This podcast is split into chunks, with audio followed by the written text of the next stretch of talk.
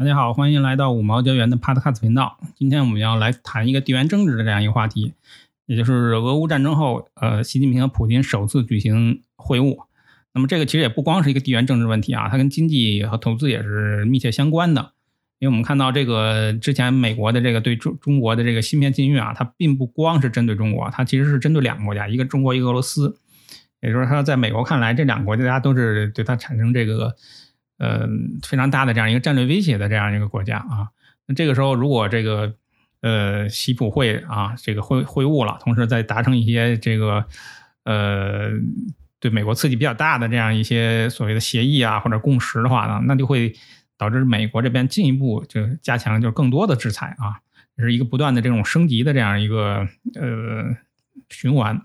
而且这个消息呢非常有意思啊，这个是。俄国俄罗斯这个塔斯社报道出来的，那么塔斯社报道以后呢，报道说这个这个俄罗斯总统普京将在这个呃九月十五号到九月十六号在乌兹别克斯坦举行的这个上海合作组织峰会期间与习近平会晤，然后之后呢又得到了俄罗斯驻华大使的这样一个确认，所以这个事情俄罗斯那边他是基本上是就板上钉钉了，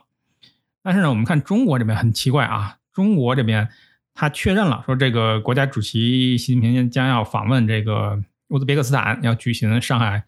这个叫参加这个上海合作组织峰会，但是他中国并没有确认他会在这个上合组织峰会上和普京见面，所以这个很奇怪啊！就你俄罗斯按理说这个元首会晤啊这么大的事情，你俄罗斯爆出来了，而且是官方确认了，中国这边没有没有任何反应。就官方什么新华社啊，什么这个人这个这个各种这种通讯社啊，包括党媒啊，什么这些人民人民日报什么的都没有任何反应，嗯，就是也没有说要要见，也没有说不要见，所以这里面呢，我觉得，嗯，可能是五毛教员觉得可能两个原因吧。第一，首先这很明显的是俄罗斯要把这个中国拉下水，他是这个先下手为强，他要造成一个既成事实。我先把这个事儿公布了，说你要这个你肯定要见我，那你不见的话，那你你这个东西就很尴尬，是吧？只要自己不尴尬，尴尬的就是别人，是吧？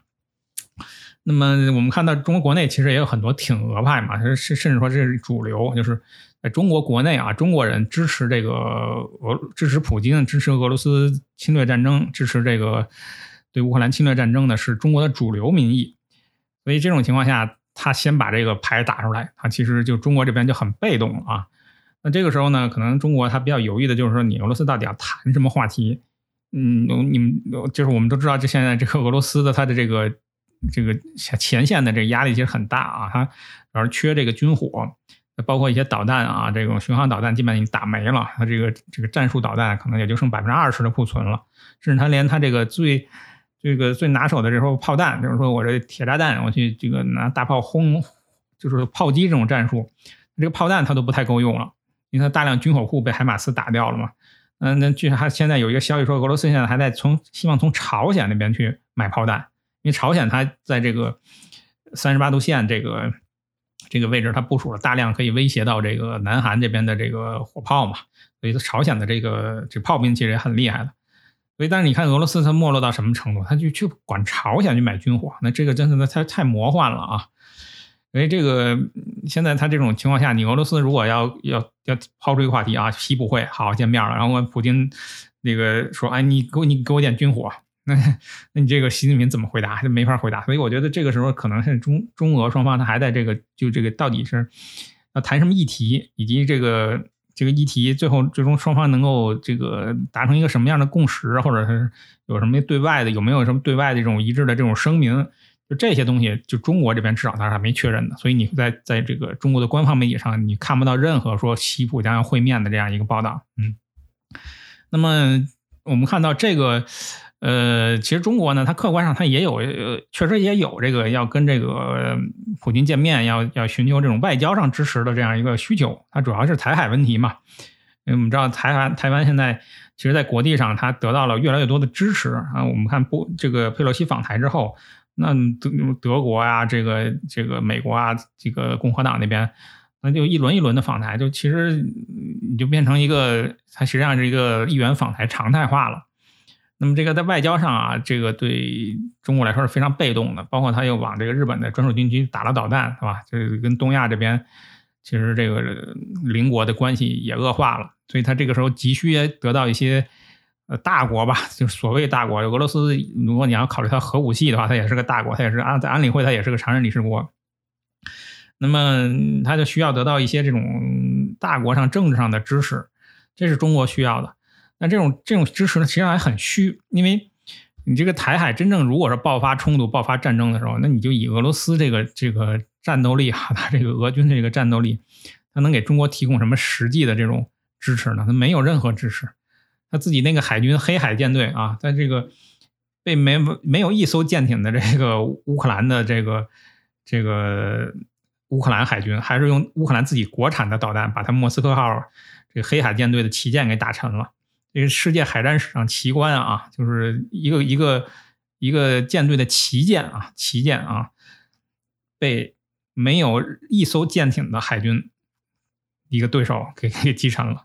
你说上次这个一个一个海军的旗舰被击沉，那还日本的大和号对吧？那是那是跟美国在太平洋上大洋决战，嗯这这个，所以你看这个俄罗斯，它这个这海海军这个实力就是可见一斑啊，那个。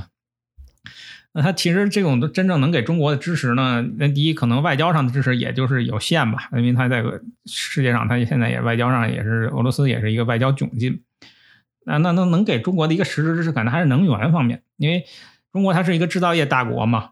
然后俄罗斯呢，它是一个这个能源大国。那你能源跟大国和制造业大国之间呢，它确实是有这个呃天然的这个合作的这样一个可能性的啊。那这个合作的可能性呢，也非常尴尬的面临到，什么美国和欧洲，它是真是中国这个两个最大的客户啊，这个出口产品的最大客户。你等于说，你确实你可以这个拿到更便宜的这种天然气呢，那更便宜的石油，但是你要可有可能损失，你最后你做成这种产品啊，做成你这种商品，你还是要卖给这个美欧的呀，对吧？你最后你你只能在你你你俄罗斯相当于上游供应商，那美欧相当于是下游客户，你谁重要呢？对吧？所以还是客户重要。你没有客户，哪来的订单呢？嗯，那我们看到最近呢一些这种外交上的一些举动呢，就是中俄啊，在这个其实开始有走近的这样一个迹象。那么这个主要是在北戴河会议之后，这个习确定了他第三次连任以后，那基本上呃，他可能让渡了一些经济权利给团派，然后他自己他拿到肯定是拿到的是外交啊，这个军事上方面的一些他想要的这些东西。那么这里面呢，我们看到一个很明显的信号啊，就是这个这个政治东西，咱们还是要看这个具体发生了一些什么事情，而不是说这个这个这个瞎猜啊。我们看到栗战书啊，栗战书他是中国三号人物，栗战书啊，这个周三访问了这个弗拉迪沃斯克，以前中国割让出去的一块领土，现在是俄国领土。在这儿有一个叫第七届东方经济论坛，然后他在这上面发表了一个讲话啊，中他说什么呢？他说。中国很高兴看到，在普京总统领导下，俄罗斯经济没有被美国和其他西方实施的严厉制裁所打败。所以这是一个，